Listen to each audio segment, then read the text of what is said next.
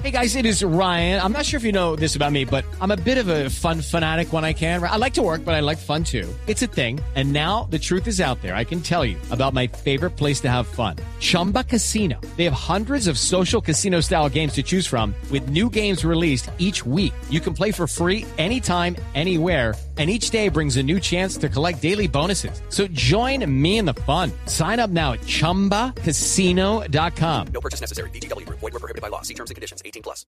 Seguiremos al tanto del desarrollo de esta información. Entre tanto, les comentamos que un doble accidente de tránsito que involucra a un periodista en Arauca.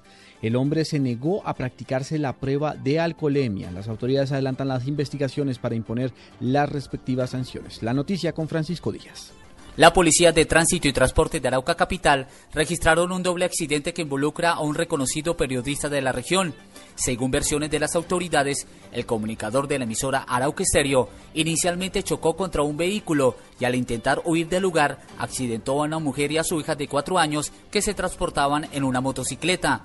La comunidad que se percató de la situación lo siguió hasta que el vehículo se estacionó donde la policía realizó el procedimiento en estos casos. El mayor César Rivero, comandante seccional de tránsito Arauca, se refirió al tema. El ciudadano en el sitio del accidente no permitió que se le hiciera la respectiva prueba de embriaguez. Al, tener lesionados por accidente de tránsito, este evento es dejado a disposición de la Fiscalía General, eh, como lo dice eh, el parágrafo quinto de la Ley 1696, donde el ciudadano que no permite hacerse la prueba, pues se le hace el comparendo eh, en el máximo grado, en el grado 3, eh, un costo de un comparendo de 14 millones 148 mil pesos.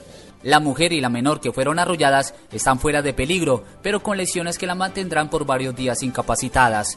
El próximo martes, el señalado tendrá audiencia ante las autoridades correspondientes para aclarar lo sucedido. Francisco Díaz, Blue Radio.